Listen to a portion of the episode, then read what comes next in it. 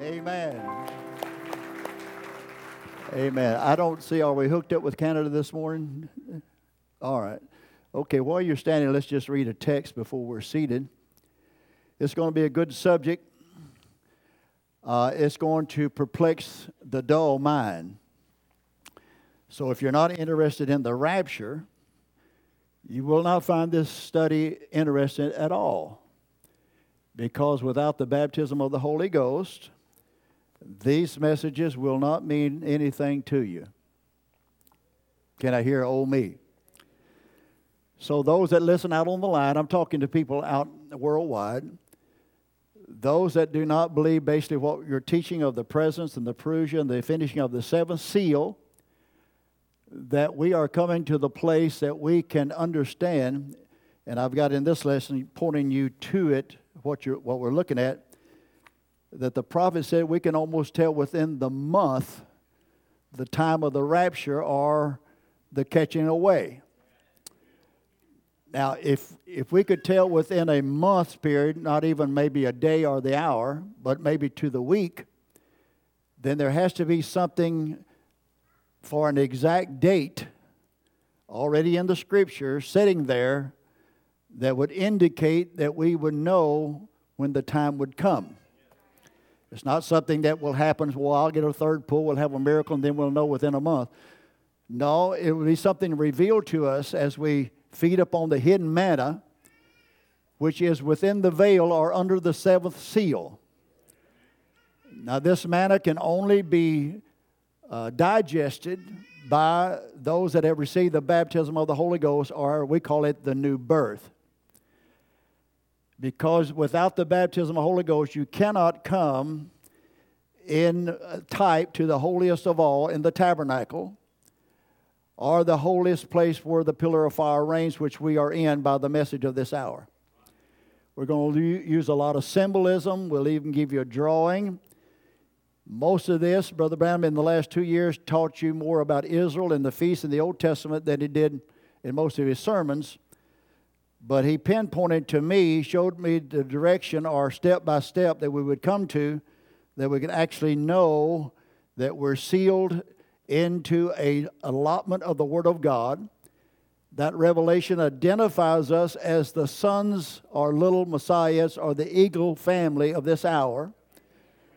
And that basically we are a part of the 11th hour workers, you young people, where I know this is hard to grasp, but if you can say amen and believe the vindicated word of this hour, that will place you as 11th hour worker and you get everything that we have worked for for seven church ages.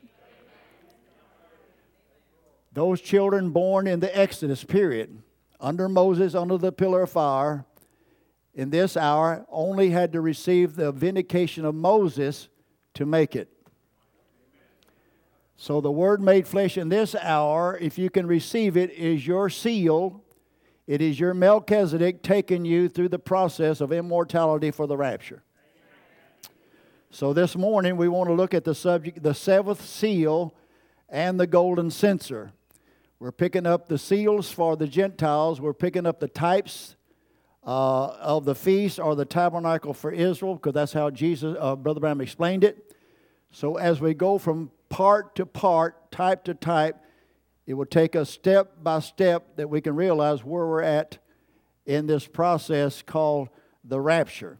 So let's look in Hebrews chapter 6, verse 19 and 20 is a part of our text last week. Now we're hooked up with Canada, we welcome them into the service this morning. I don't know what kind of uh, band they got up there yet, but I see some of them uh, actually in church. Let me ask you a question. If it was mandated for us and I was called this week by, uh, not called, but text by a minister. Brother Grigory, would your people wear a mask in church if that's the only way that they could have church? I said, Well, I don't know. I said, Those that wanted to come would. Those that wouldn't, wouldn't. He said, Well, I've got that problem in the church because we're under the mandate we have to wear a mask if we come to church and about half the congregation won't come because they won't want to wear a mask. So I said, I thought the squeeze sort of put us together instead of dividing us apart. So if it, now then the mask is a division. I mean, knows without a mask you're a Republican, with a mask you're a Democrat?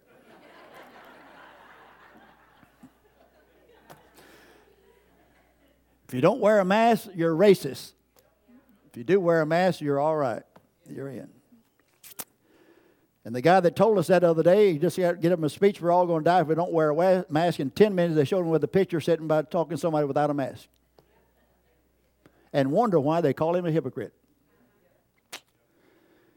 It's going to be a shame that the mask will keep Biden hid up in the closet and win an election that he don't even know when he win when he wins. This thing is coming down to a close. We're looking for our woman president, which he's going to have a vice, and whoever the vice president will be the president. And it's setting it up for the mark of the beast, and you can see the power and the struggle. You can't even work. You won't be able to do nothing. You won't be able to have church. You won't have the first thing they'll be after if a Democrat gets in will be the church. They'll shut us down to the T, and that's all right because we're ready to get out of here. I would say somewhere around October, September, October, the year after the election, we will be in a rapture. And we'll show you why we think that. Amen. There's scripture for it. So in Hebrews chapter 6, verse 19 to 20, says, Now which hope we have as an anchor of the soul, both sure and steadfast, and which entereth into that within the veil. Now everything within the veil, uh, David, can you go ahead and put the drawing up there of the, uh, the tabernacle and the different places and system so we might get a picture? All right. Now, everything within the veil, that little room up there, only shows an ark. Everything in there pertains to the revelation under the seventh seal for you and I for the rapture. Now, remember, in this period, under this tabernacle, no one could enter into that holiest of all outside of Aaron the high priest and Moses a prophet that could go in there anytime he wanted to. But the high priest could only go in there uh, once a year to offer up for the atonement. And remember, the blood was in the holiest of all. Sprinkled seven times, everything in there was sprinkled by blood. So you have to be in the holiest of all to be under the blood today. The blood is in the holiest of all. The blood is in the revelation of this allotment of the word. We don't have a, a tent anymore. Yeah, we have a tent in the vision. But this little segment there, the holiest of all, represents to us, I call it a bride age, or it is an allotment of the word. It is a revelation that basically sets aside the bride for immortality. There's where we're resting today in the holiest of all, which is the seventh seal to us everything in that holiest of all has a part of us for the body change. All right, so it's all symbolism, but God put it in His Word, and basically He repeated it through the Scripture over and over and over as a type. Seven steps, seven, seven, seven, everything is seven. So we said, now watch. And we which entereth into that within the veil. We're going to read in uh, Hebrews 9 to see what is in there. But we've got to enter into something that is a secret. You and I have to enter into something that is veiled from everybody else, that has been kept a secret from everybody else, except a prophet in this end time and type, and the high priest uh, in that type and in the temple. So it's a secret to the people, you and I. At no other time could anyone outside of the high priest enter into that realm which is basically in the presence of the pillar of fire, except a prophet. Now, then, the prophet tells us in 1964 that it is death to you and I if we do not enter into that little room called the presence or the parousia of Christ, the pillar of fire. It is death not to come into that within the veil. All right, so let's read this now. Wherefore, the, the, whether the forerunner, which is Jesus Christ to us, our big brother, is for us entered, he's already entered into the heavenly realm now. There's a tabernacle in heaven where all this is symbolism. There is a service order going on in heaven. And we'll read about it in Revelation chapter 5, 6, what more as it goes through. The forerunner for us, even Jesus, made an high priest now for us forever for seven church ages after the order of Melchizedek, which we know was God manifested in the flesh. Amen? So let's pray. Father, we thank you for your word. We thank you for your presence today, and we ask that you would feed our souls on the hidden manna that's veiled in this secret place. We pray that you would open our hearts and minds and give us understanding in this hour that you provided for us.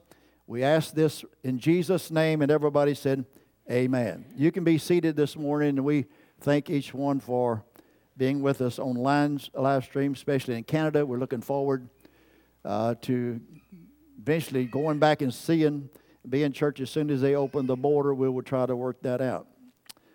All right, we want to look at the seventh seal, and I'll get the text in a few minutes. The seventh seal and the golden censer.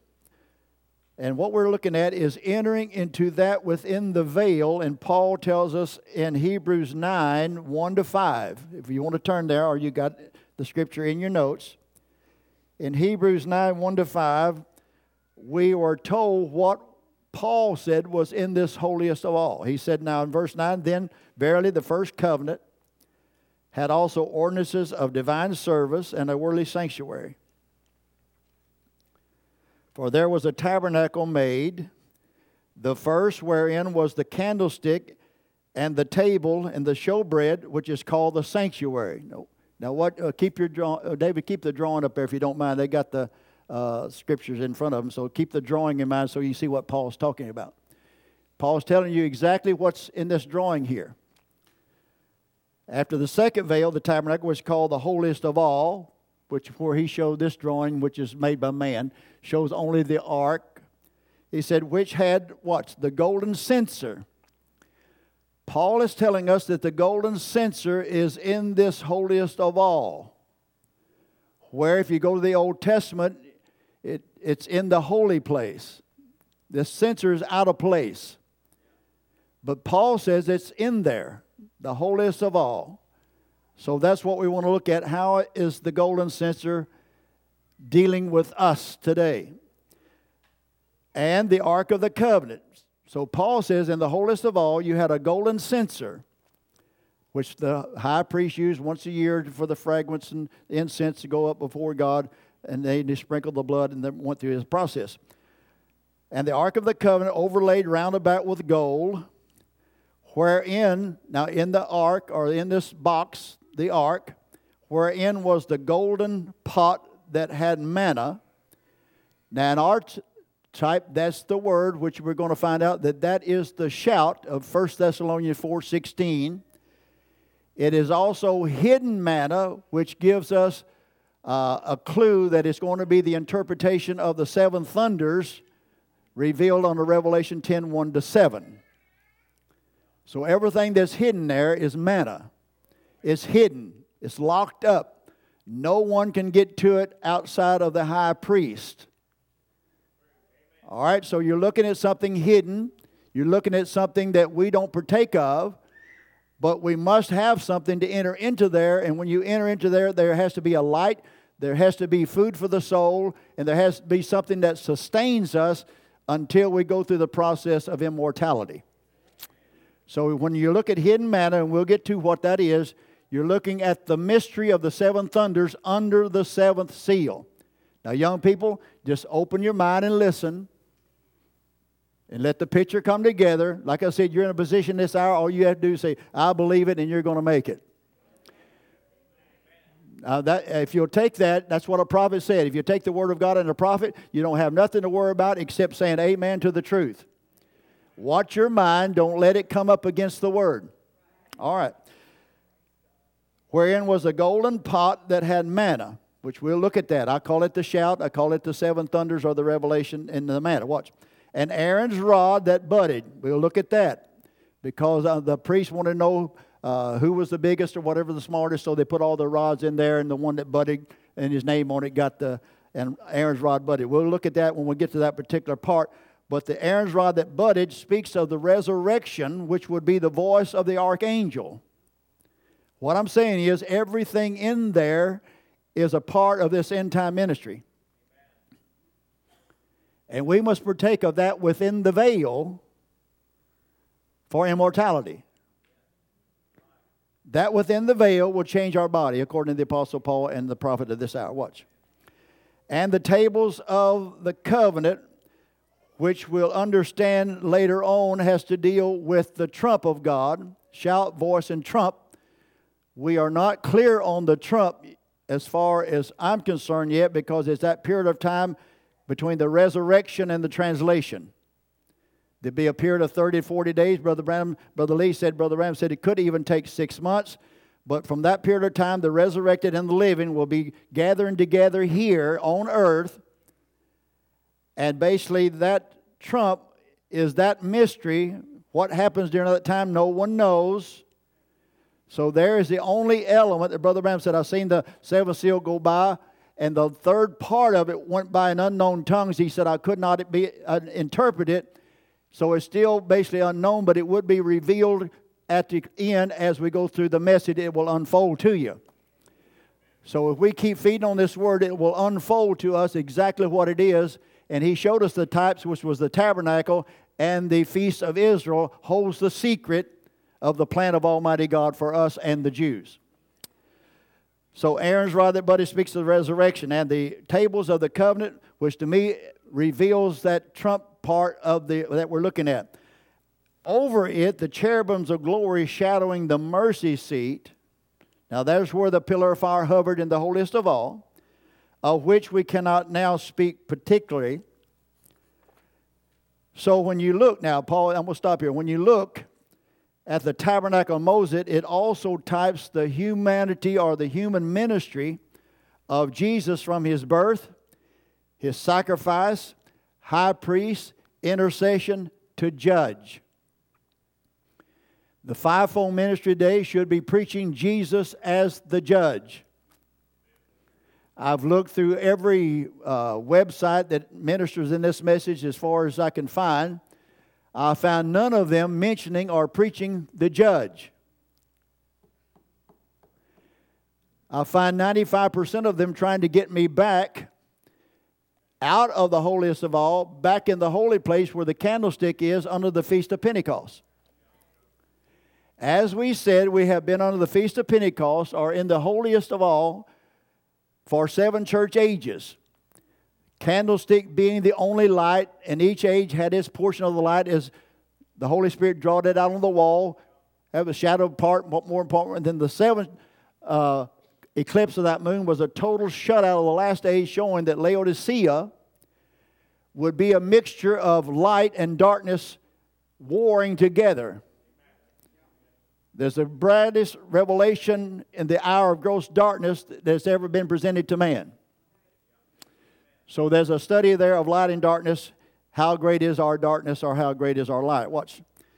The tabernacle always shows the progress of the church from repentance sanctification, seven church ages, and finally coming to perfection at the end of the ages, where we found a restoring to the original atonement for us, the Gentiles now.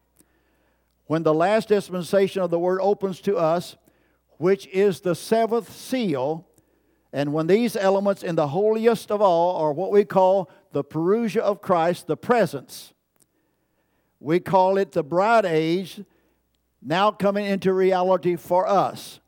Are you following me so far now?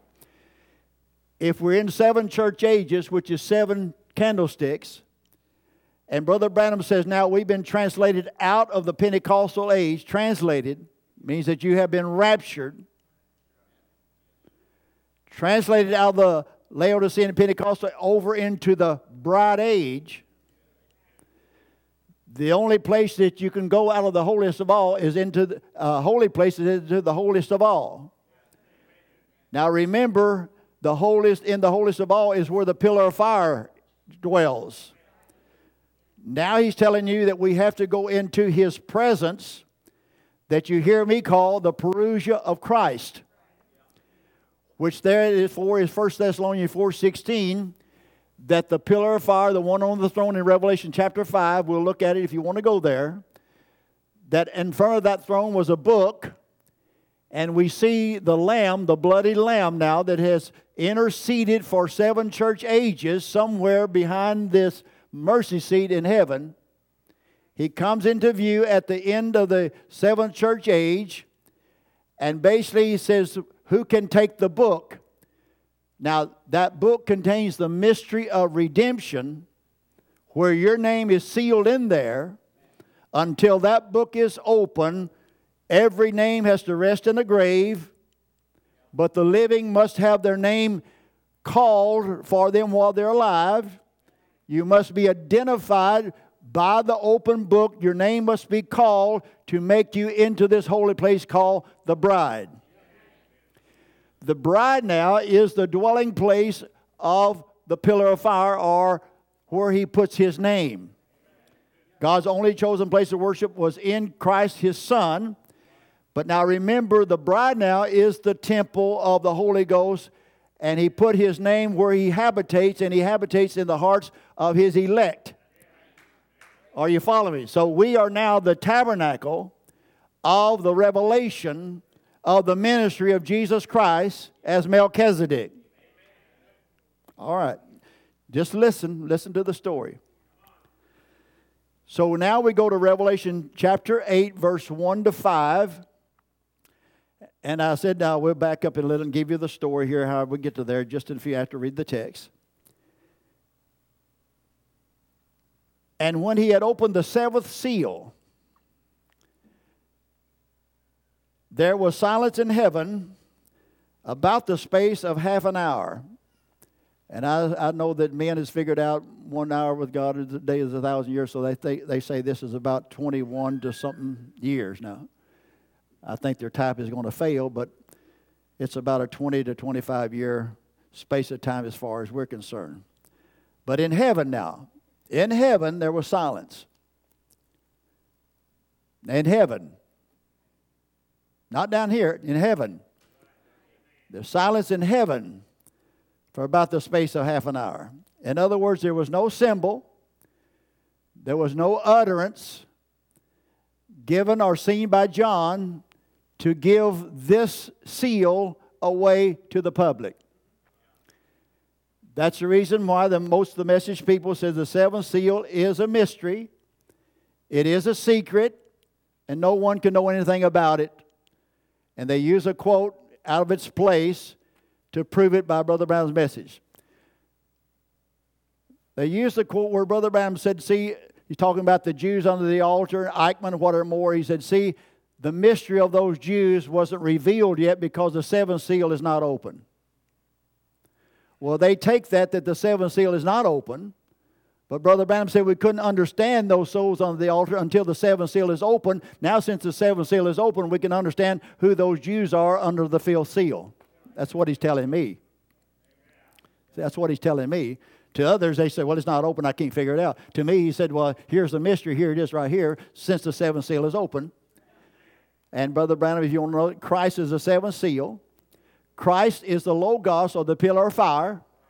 So the seventh seal has to come down here. Now you're in Revelation 10 1 to 7. Because that angel comes down with the open book. Now, how did he get the book? This is what we're going, that takes place in heaven. Now, watch. And I saw the seven angels which stood before God, and to them were given seven trumpets. Now we know the seventh trumpet, Brother Branham said, see the seventh trumpet, the trumpet is to Israel. He says seven trumpets, but we know the seventh trumpet is to Israel as the seventh seal was to the Gentile bride. Okay? Seventh trumpet is to Israel what the seventh seal is to the Gentile bride. Seals, Gentiles. Trumpet, Jews. Accomplishing the same thing. All right? Feast of Trumpets. Brother Branham said, see, under the seventh seal, God promised a Gentile prophet.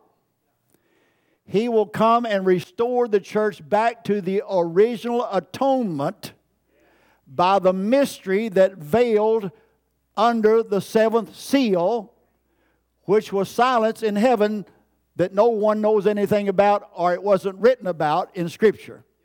He goes through the process of telling you Jesus showed, laid out the six seals in Matthew 24, but he said when he come to the seventh, there was nothing said about it. John come down to the six seals, give you symbols, whatever more thunder, but when he come to seventh, nothing was said about it. So everybody knows that this mystery, the seventh seal, is a mystery. But basically, Brother Branham told us it is Revelation 10 1 to 7. It is the coming, which I call the parousia or the appearing of the pillar of fire to the seventh church age messenger. Because he said at the time of Revelation 10 7, that coming of the pillar of fire, that seventh church age messenger will be on earth at the time of that coming. So that is not a physical coming of Jesus the man. It is the pillar of fire, God Himself, the Shekinah glory veiled, coming down to earth to the church age messenger to unveil Himself. He comes down to open your book of life. We can know who Jesus is, but we got to know who we are. Are you following now? He comes down to open your book of life to reveal to you who you are, to heal us of our spiritual amnesia. Come on now, because our name was written in Christ before the foundation of the world. And now it's time for the Word manifested in flesh form, you and I, to be unveiled to the world. The bride comes into view. Glory to God. And in that last step, we are in that little tent, in that little room that everybody's waiting. Brother Branham come back, set up a tent. That seventh tent was a vision of the seventh seal.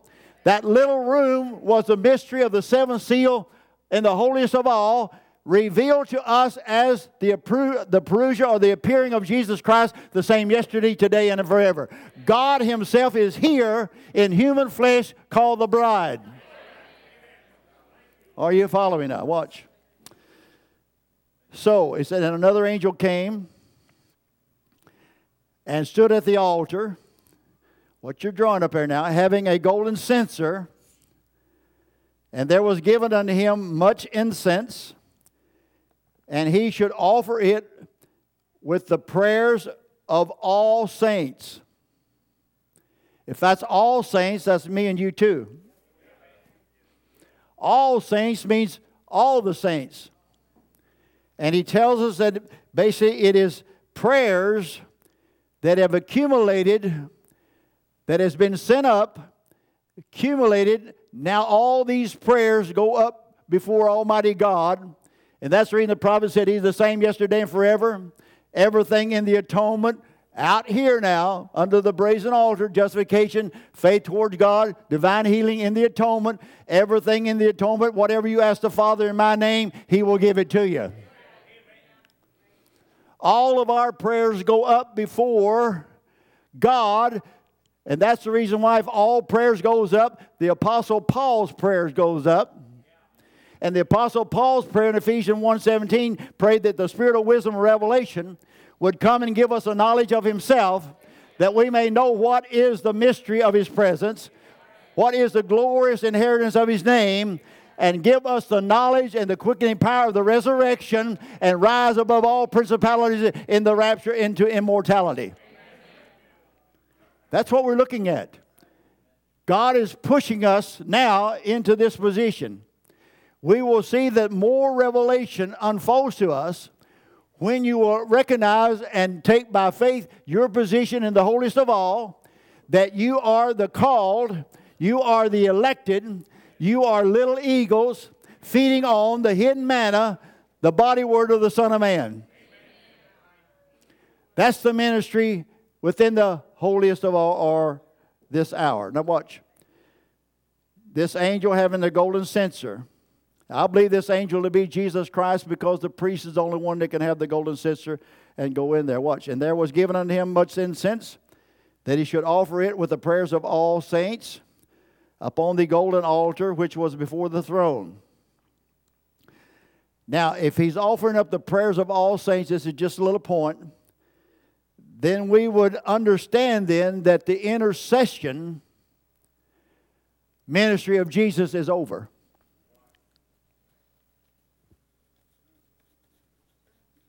Makes intercession for seven church ages. He comes out at the end of the age.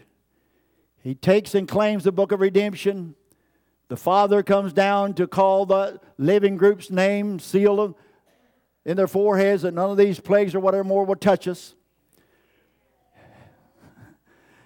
Now it's getting to the place if you get the coronavirus or if you get some kind of disease, you're not baptized with the Holy Ghost. Boy, it gets awful quiet, and the preacher don't want to preach it, but that's what the prophet said. Well, Brother Greer, you believe that Brother so and so got the coronavirus. You're saying he don't have the Holy Ghost? I'm not saying nothing. I'm just saying the prophet of God said every man that was sealed by the Holy Ghost will not contact or be under the disease of, of these diseases. And you should shout hallelujah because I don't believe anybody here has come down with it yet.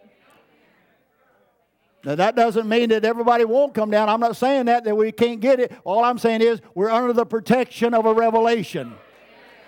We're in the holiest of all, and there's no disease.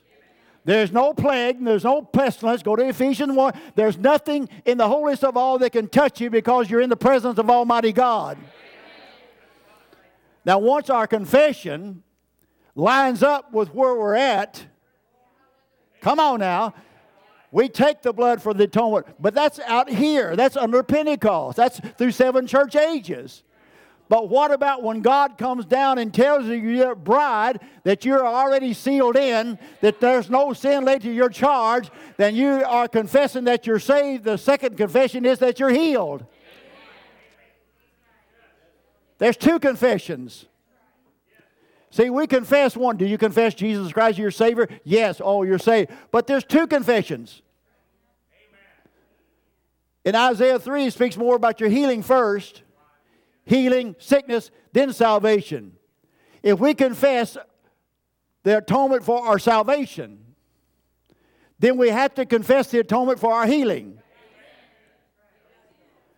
Therefore, if He took our diseases, He took all our trials, He took all the depression upon Him, then if we have Him and we confess Him as Savior, our next confession is, I am free from all these diseases. Therefore, by His stripes, I'm already healed. So, Satan, get away from me. I am God's property. Come on, every disease germ that touches my body, the Holy Spirit, the anointing now is on, on your flesh. Everybody say, I'm healed. I am well. I'm in the presence of God. Glory to God. I'm a little eagle.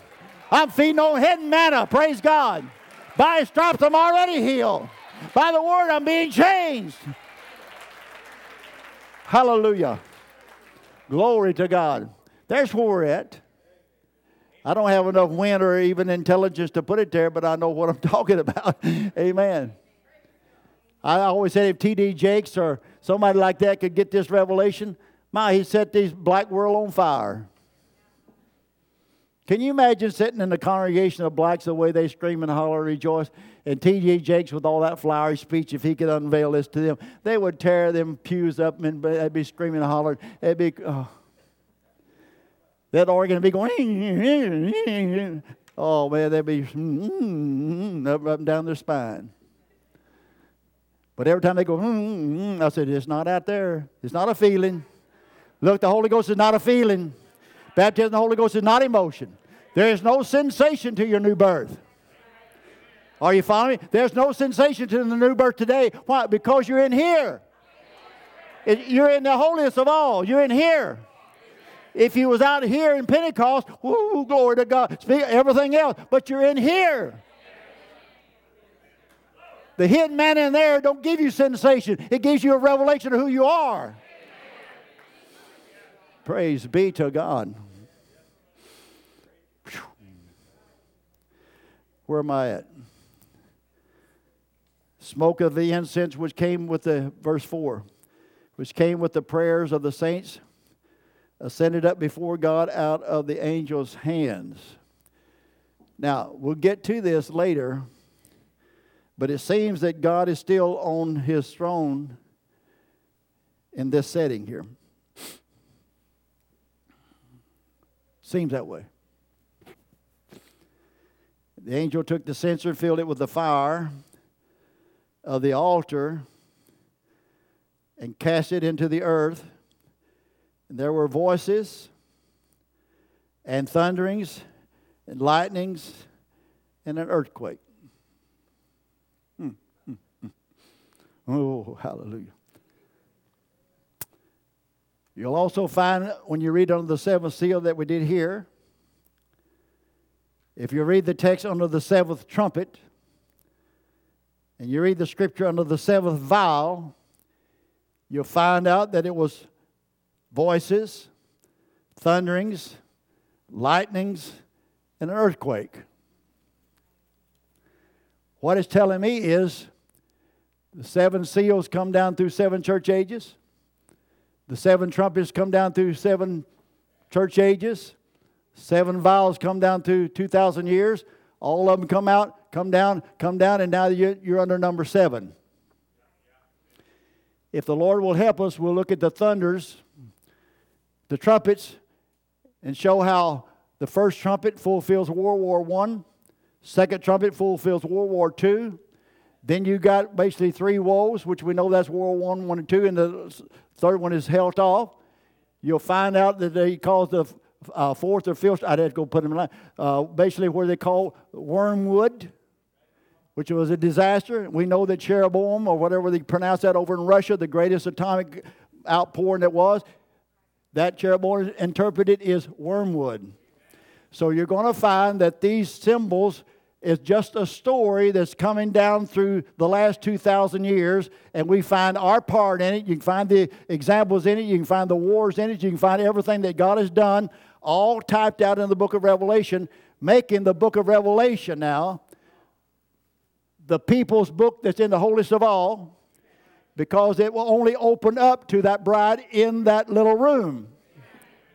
Now, remember in the tent vision, which is symbolic of the seventh seal, Brother Branham said, Now, an angel said, I will meet you in there, that little room.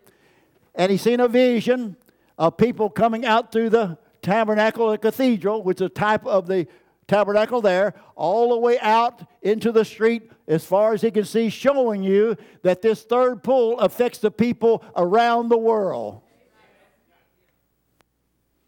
And when they come out, they was absolutely, completely whole. They lacked the arm, they had an arm. They lacked the eye, they had an eye. They was absolutely whole, which tells me there is a part of the parousia that's to be manifested, Brother Branham called the third pull, which is outpouring of the power of God. On that group that goes in there, will make you completely whole. There is going to be a healing power. It's going to be a perpetual health. It's going to be a transformation. You will have eyes. We'll multiply the fishes. We'll have all these things absolutely in the holiest of all. Glory to God. There's a power among us. Whew. Glory. There's a power among us, and we had a glory to God. We had a time traveler come among us. How many believes that? You see these movies, time travelers? I like them. There was one, this guy, he keeps going back trying to get this girl that he likes, and every time he goes back, something interrupts it, and he, he don't get her. So in other words, he turns around and goes back five minutes earlier so, to, so he can try to change things so he can get her. He don't get. He spent that whole hour and a half of that movie, but he never did get that girl. Time traveler. How many believes in time travel? Brother Branham said, Now, just listen to my voice. I, that's not me. I don't know what he's saying. I'm back 40 years. I see you sitting on the doctor's table. You got a tumor, so and so. So and so. Oh, I see you. Oh, the operation went well. You're healed. You wake up now, whatever he said, believe it. Where did he go? Come on now. Where did he go? He went back. He traveled backward in time not only could he travel backward in time, he could travel forward in time. now, I know people don't like Brother Lee Vayle. He's passed on now, bless his heart, one of the greatest teachers in shoe leather that I've ever heard. That's outside the Apostle Paul. He said, I went in a room with a motel or something with Brother Branham. He tells a story. And they was kind of kidding along. and He said, Oh, Brother Branham, you got them all fooled. He said, I was just joking. He said, Brother Branham froze. He said, You could feel that presence in that room. He said, You stood there just total fear. I couldn't move a muscle. Said, I watched him looking over in the corner, and my eyes going zip, zip, zip, back and forth, back and forth. I stood there and I said, Oh my, I, I just froze. He said, Pretty soon he kind of blinked it eye and turned around and smiled. He said, what, what was you doing, Brother Man? He said, I was checking the book to see who was talking to me. He said, I found your name there. Come on now. And they want to go up to the private. Oh, can I wear pajamas? Can I, can I do this? Can I put bobby pins in? Oh, my God. Help us all. Why don't you go up there and say, Brother Ben, would you look in the book to see if my name was there? They didn't know who they was talking to. They thought they had somebody with a little gift of healing. There stood God in human flesh giving you the desires of your heart. If you were to ask him, if you really wanted to know, is my book on the life Lamb's Book of Life, he would have told you. Wonder how he could say, I could talk to a man five minutes and tell whether he's got the Holy Ghost or not. How can he do that? But you know what? You can too. After you get so far in the Word, you can sit and talk to somebody five or ten minutes, you can tell exactly where they're coming from. Oh, I don't believe that parousia junk. I just can't see that. Oh, brother, oh, he was off the word. Oh, brother Grigory's off the word. Oh, I don't believe. He don't have it. He don't have it. He said, What if you don't have it? I know he don't have it. I know he doesn't have it. I think I got it, but I know he doesn't have it. Well, Brother Grigory, what if you what if you get this virus? Well, I'm gonna take Brother Branham's quote, that's not what he wasn't meaning to me. What if the other preachers get it? Well, Brother Branham said that's the way we go, isn't it? Amen. We'll get, we'll get it out of it. I put in your notes, I won't get to it because I'm already running out of time. We've had some young ladies got baptized or young people get baptized lately. They always wonder, did I receive the Holy Ghost? Sure, you received the Holy Ghost. You repent and be baptized in the name of the Lord Jesus Christ. Look at this brother here. Uh, you say the water baptism, sanctification. Now you got to go into the door, which is the holy place, by the baptism of the Holy Ghost. But the problem of it is you can't understand you were baptized with the Holy Ghost, but many knows it's like a jar? I, have used the example before. It, it getting coming out of the world, they told me, "Boy, you're sanctified. You got the Holy Ghost," and I knew I was just about as mean as I was before. Now I said, I'm not supposed to cuss and I can't smoke. Somebody see me and I can't do this and I can't watch TV. I got to do this. I got to let everybody know I got the Holy Ghost. But inside I knew that I was like a jar full of rocks. How many know that you're full of, I shouldn't say the wrong thing, uh, full of things that you don't want to be full of?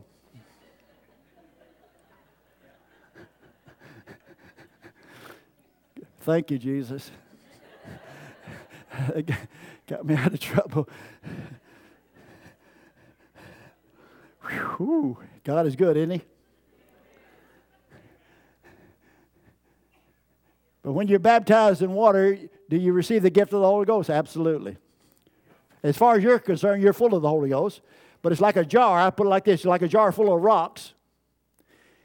And you put it full of water. Is that jar full of the Holy Ghost? Yeah, it's full of the Holy Ghost, but it's already got some rocks in it too. Then you sit and start preaching. That's the reason what you got sanctification out here. Preacher gets up and starts preaching on smoking this and whatever more, going down his list A, B, C, D, F. When he gets through, he covers everything from rook cars or whatever more. Then turn right at the end of that and say, Oh, we know you're saved by grace.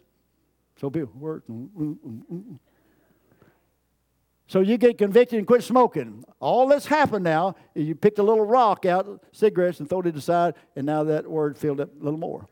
So instead of 10 rocks, you only got eight rocks left. Oh, I got a temper uh, uh, like a buzzsaw. Oh, we need to preach a word on that. Pray and dedicate to God, and the word will take that temper out of there, and then there's another rock. You take out another rock, You dress right, take out another rock. You quit this, you take out another rock. All the time you're getting filled up, filled. And pretty soon you got all the rocks out, and now you can stand in the holiest of all and say amen to the Word of God. Come on, and you can shout hallelujah without any condemnation because now you have been declared what? Declared righteous.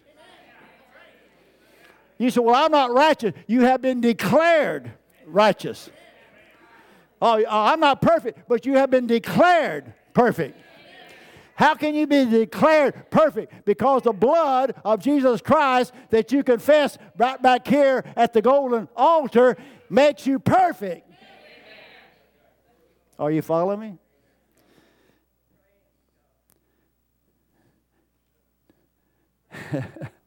Amen. Remembers the whirlwind coming down out there, and the fire of God falls, and the prophet threw a rock in there, and it made three blasts, boom, boom, boom, went, and, and it was a judgment sign of the west coast like it fellow.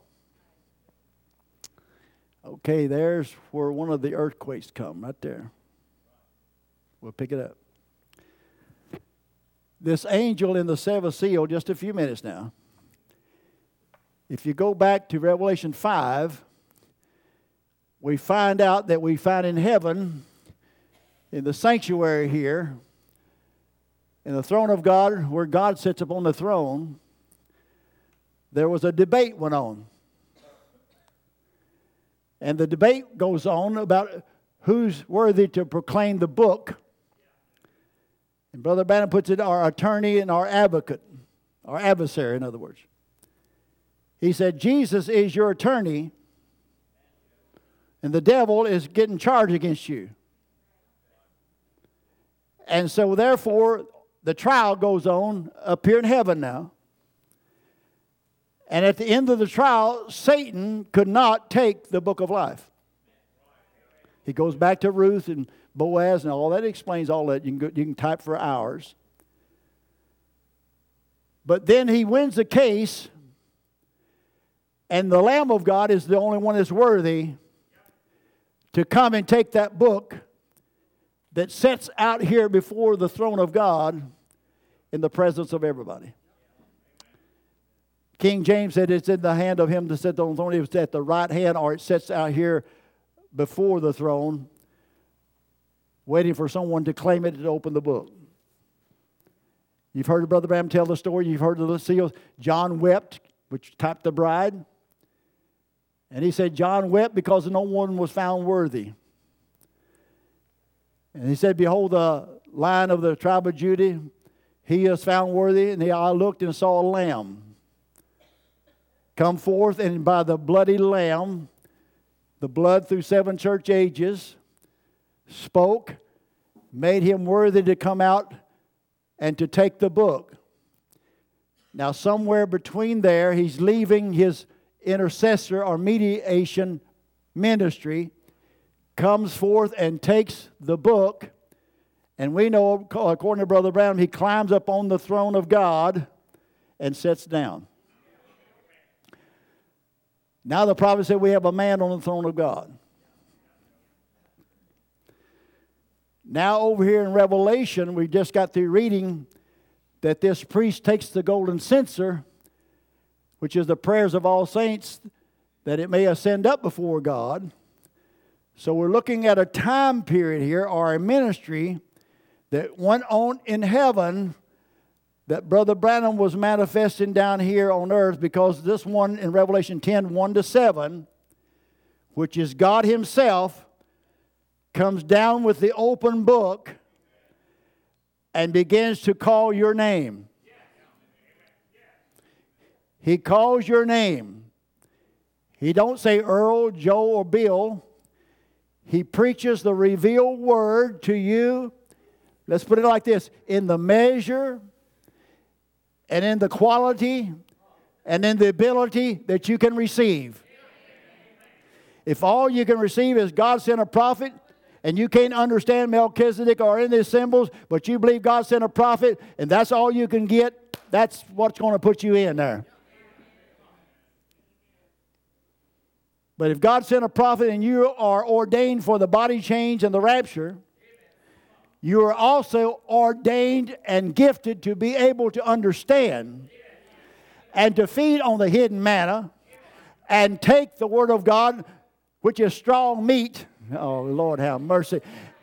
And you are an eagle, and you may not be able to chew it up like an old eagles can rip it off, but you can sit there and gum it to death until you get a little juice out of it.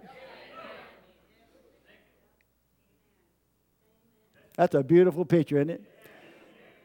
That's reason us old eagles watch you young people say, Well, what is this? And sling that blood around and sling it around. You go back to the Baptist and man, I can't eat that chicken meat. That's dead mare and it's got maggots in it. I can't handle that. So you come back and you take another slice of meat. You said, Boy, this is tough. I can't take this. And you chew on it a while. You say, That's not for me. You go back out and they feed you some soup or they feed you some uh, whatever more, little party, little fellowship the soul said, I'm starving to death. You better, you better go back where there's some meat. Here you come back in. What's calling you back in? Come on, what's calling you back in? What is setting you in the presence of the Word of God that the whole world has turned down? Think about it. Who brought you here this morning? Wasn't your husband? It was God's thoughts and attributes before the world started. He knew he could look forward 5,000 years ahead and tell you he's going to be sitting here this morning with a pink shirt on. Glory to God. He could tell whether your heart was going to be open. He said, Now that's the morning. I'm going to put this little piece right down in there. And you leave here, you say, Nothing's changed, but I guarantee you something's changed. So let me go through this little part and we'll stop and we'll never get to the sermon. We'll get to them sooner. This angel in Revelation 5 that basically comes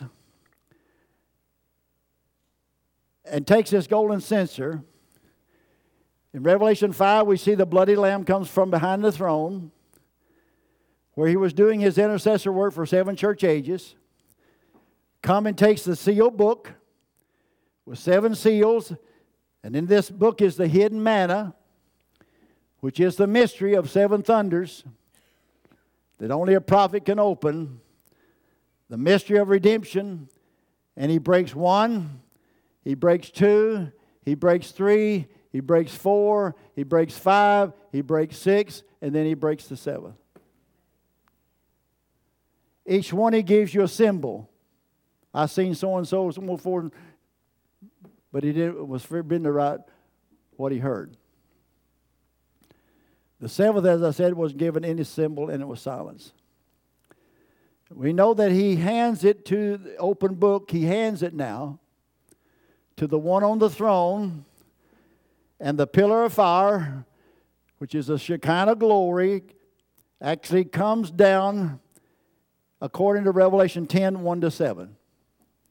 He comes down with an open book in his hand to basically close redemption. He comes down not as intercessor, not as mediator, but he comes down now as the judge. That's the reason why Brother Branham looked at the cloud with the wig one and he said, There he is. What is the white wig? Well, that's Jesus. No, he said, It was the judge. He come as the judge. He come and put the church on trial. We found out that he indicted the church systems and put every one of them under the mark of the beast. They are souls locked up in prison, only waiting now for the execution or the lake of fire, which will be basically cremation under atomic fire, and they'll go back to the dust and so and so. We see that the seventh seal is the appearing or the parousia of the Lord Himself. When I say the Lord Himself, I'm talking about Elohim, Almighty God.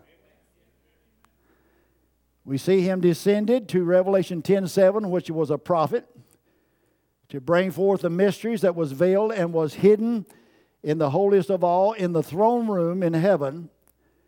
And we also believe that the seventh seal was the fulfilling of the tent vision given to Brother Branham.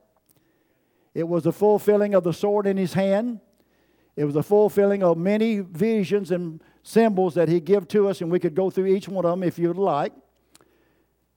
And he called the presence or the seventh seal, he called it the presence or the appearing. He also called it the shout of 1 Thessalonians 4.16. And we know we see this angel with a golden censer in his hand, and he comes to the altar, and he was given much incense to offer with the prayers of all God's people. And now this also speaks of the day of atonement. Now you're moving into a transition that the prophet took us through. He takes us through the transition and restoration of the word to the original atonement. And now this angel picks up the golden censer and he's speaking of the time of the atonement for the Jews. He transfers now to the Jews. Let me skip over and get all. You can read it all, whatever more. I got your quotes in there. You can read it and follow. Let's just put it this way.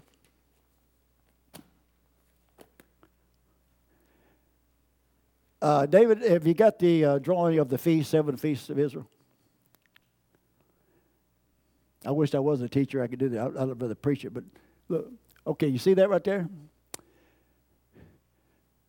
Seven feasts to Israel. These seven feasts will bring Israel into the millennium. They will have to experience these feasts in a reality, real. Jesus fulfilled the first Passover, unleavened bread, sheaf of first fruit, Pentecost. Jesus fulfilled those feast types that they were absolutely celebrating at the time that they were doing the celebration. In other words, when the Jews were celebrating Passover, Jesus was absolutely going through the Passover lamb. That's what they're taking him through the trial. When he come to unleavened bread, then basically he was typing the unleavened bread. Because he was the bread from heaven that was unleavened. Watch. Sheaf of the first fruits, he was the first fruits of the resurrection. Passover, I'll send you the Holy Ghost as the comfort leader, and the Holy Ghost come down on the day of Pentecost, on the day of Pentecost. So Jesus fulfilled these types exactly to the day and time that God told Israel to celebrate them. And God said, This is a solemn assemblies. You must do them perpetually forever, which in, even in the millennium, there'll be a type of them still going on. Brother Branham, I'll give you a quote in here where Brother Branham said, uh, let's see if I can get it. He said, You have a shout, a voice, and a trump. The third thing is a trumpet. Watch where he points you, which always at the feast of trumpets. Watch here, the feast of the blowing of the trumpets now. That's trumpets plural, two prophets. Is calling the people to the feast and that will be the bride's supper. He's looking at the blowing of the trumpets to Israel, two prophets, calling them now for the Feast of Tabernacles. He's placing the rapture or the translation of the bride at the time of the Feast of Trumpets. And that'll be the bride's supper the Lamb Supper with the bride in the sky. See, the first things come forth is his message calling the bride together. Now, Brother Branham said there's nothing saying that we cannot know the month of the what we call the rapture, which is the trump. If Jesus fulfills the first four feasts in his human ministry to the very time and to the very day, it would speak to me that he would do the same for the last three. If he doesn't, he breaks, he breaks the whole cycle. Because each feast is a revelation of Jesus Christ to Israel. Blowing of the trumpets is Revelation 11, two prophets. They come and they preach Jesus Christ as Passover, unleavened bread, sheaf of first fruit, and Pentecost, bringing the Israel to the Day of Atonement, showing that Jesus was their Messiah. And the Bible said in Zechariah, different place, they go into their homes, they weep and wail because they understand that they have crucified the Messiah. And they spend a period of time, which that period of time is exactly as the types over here. They spend that period of time, and then they go into the Feast of Tabernacles, which would be the resurrection of the two prophets, the sending in the air, and then the second coming of Jesus Christ with his bride back to fight for the bride. So, from the Feast of Trumpets to the Tabernacles for Israel will be 1,260 days. I maintain, according to that, if he fulfills this way, the rapture or the ascension, the trump to us, will happen somewhere under the Feast of Tabernacles, which is September or October. Then you look, you looked it up. It's somewhere in there. It's two different day, months because they got two different calendars. One is uh, ceremonial, and one is another calendar that Jews use. September and October, middle September and October. The resurrection will take place shortly before that. Then you'll have the same cycle resurrection, the anointing, what Pentecost, the trumpet, two prophets come down. Brother I said, two prophets come down as the bride goes up. So to me, somewhere in September, October, whenever that Feast of Trumpets is to Israel, that'll be the time that it looks like the bride will go up. Now, the election won't take place this year until what, November? I honestly believe, but I sure hope it's different, that somehow, hook or crook, and we see how they're doing it, that Biden, which is just a shell, he's just a front he's a, he's a walking corpse. He's either dying of something or something, something bad wrong with him. But they'll find a way to put him in, and you'll have a woman president, which will either be Obama's wife or. Don't, don't be shocked now. Because Obama will come out firing the other day at a funeral. He went right back in it. So I said, well, I think they're going to put, what's her name? Michelle. Michelle Glory to God. That the United States has given her everything he ever got, but she could never find nothing good with America. We got an antichrist, anti America, a Marxist, communistic mindset fixing to take over the United States federal government. And the Catholic Church is behind it, and Washington and the Vatican will make an agreement. You say, well, Trump's going to make, I don't see Trump making an agreement with the Vatican. So it looks like we're going to have to have a Democrat in there to make a covenant with the Vatican. The bride goes up, two prophets come down, 1,260 days, it's over. My question is this morning Are you in the inner chamber? Do you have the seal of God upon you? Are you full of the Holy Ghost? Have you took all the rocks out of your jar?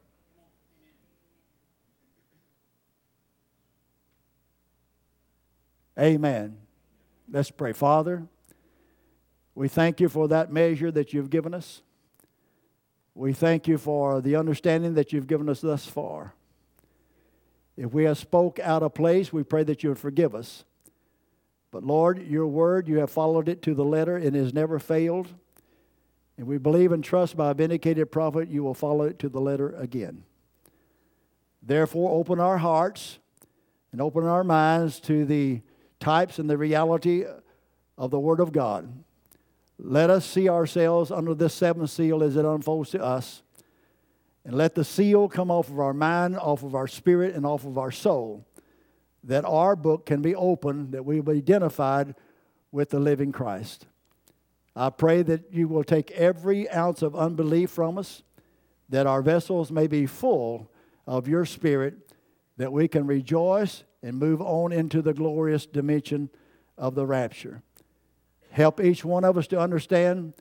We thank you for the protection of your presence. We thank you for being under the shield of protection, this garment of righteousness that you have clothed us with. We thank you for revelation more than anything else. Therefore, Lord, by your stripes we are healed, and we confess that we have perpetual health by feeding on the hidden manna in the presence of Almighty God. Reveal it to our hearts, Father, for we thank you in Jesus' name. And everybody can say amen. Amen. Well, this little light of mine, I think I'm going to let it shine. Amen. Oh, this little light of mine. I'm going, let's stand this morning, would you? Oh, this little light of mine. I'm going to let it shine. Oh, this little light of mine. Well, I'm to let it shine. Let it shine. Let it shine. Let it shine. Sing it now.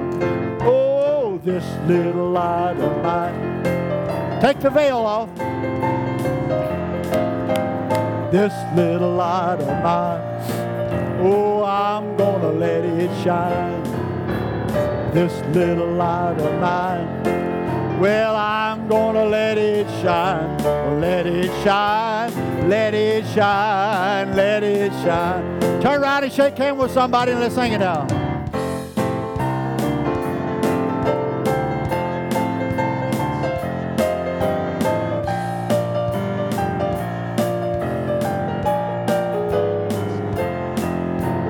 This little light of mine. It shines.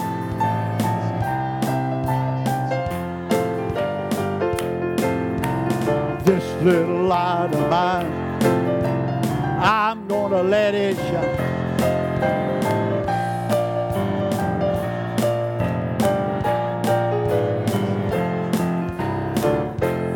Light of mine, I'm gonna let it shine.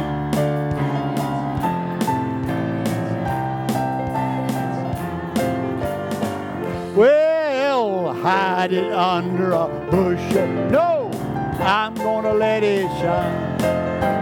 Hide it under a bushel. No, I'm gonna let it shine. I'm gonna let it shine. Let it shine. Let it shine. Let it shine. Amen and amen. Praise the Lord. Uh, that was good. Yeah, that, that, that kind of fed my soul this morning. When you start saying things that you don't know nothing about, you're always afraid you're going to get your toe burnt. You know what I mean? Because one word off is death. You say, well, that brother does so and so. That brother does so. That doesn't, that doesn't count. Oh, you mean them things he's doing don't count? One word off. You see, mean I got to get every word? No, you'll get the word that you can understand that you've been ordained to be the piece. You are the jigsaw puzzle. You will place exactly where God saw you. Amen. Amen. Must be getting close. We're getting all the desert babies back in. all the little des- desert babies are reached the age, you know what I mean? And they were the only ones that God allowed to enter into the holiest of all. Us old ones has got to worry about it. He gives you the age from so and so to so and so. I'm just about a year or two, I can go either way, but I still believe it. I'm on this side of the line. Amen. It's amazing how I always put myself in. And everybody's always trying to put me out, and I'm always trying to put myself in. Because I want to be justified or condemned by the words out of my own mouth. So there's no reason for me to put myself out. I'm going to put myself in. Come on. Amen. How many's in this morning? Praise be to God. Now, I'd like for you to pray for uh, my wife and myself. She's going back to the doctor in the morning, and most of you know that they have found something on the colon that they have to, they say they need an operation to take out. So we're going to see the doctor in the morning to find out more about it. And there could possibly be surgery involved. And so we need your prayers at this time. We're believing that everything will be fine. Uh, I'm even praying that before the doctor's hand touches the body, the little polyp or what they call will be gone. Amen. So I'm believing that our blood will be right. And uh, the devil's given her quite a few bangs lately, the last couple of years, but uh, she's still she's still going. Amen. Quite a girl, quite a lady. So pray for us at this time. Now I've told you for forty something years, if one of us goes, the ministry is over. Somebody asked me, if your wife passes away, what are you going to do? I said, my ministry is over when she goes. So let's just pray that she keeps, God keeps both of us healthy, keeps her healthy so she can wait on me. Heck, I need somebody to take care of me. I, I, I like coffee. Well, I don't drink coffee, but I like a drink in bed. I like my clothes washed and ironed. It's amazing how it always appears in the right place. Always clean, always food's always there when they get hungry. I don't know what these brothers do without a wife. Amen. They're poisoning your blood or the best thing that God can give you, one or the other. But I got a good one. I got one of the last one of those ages.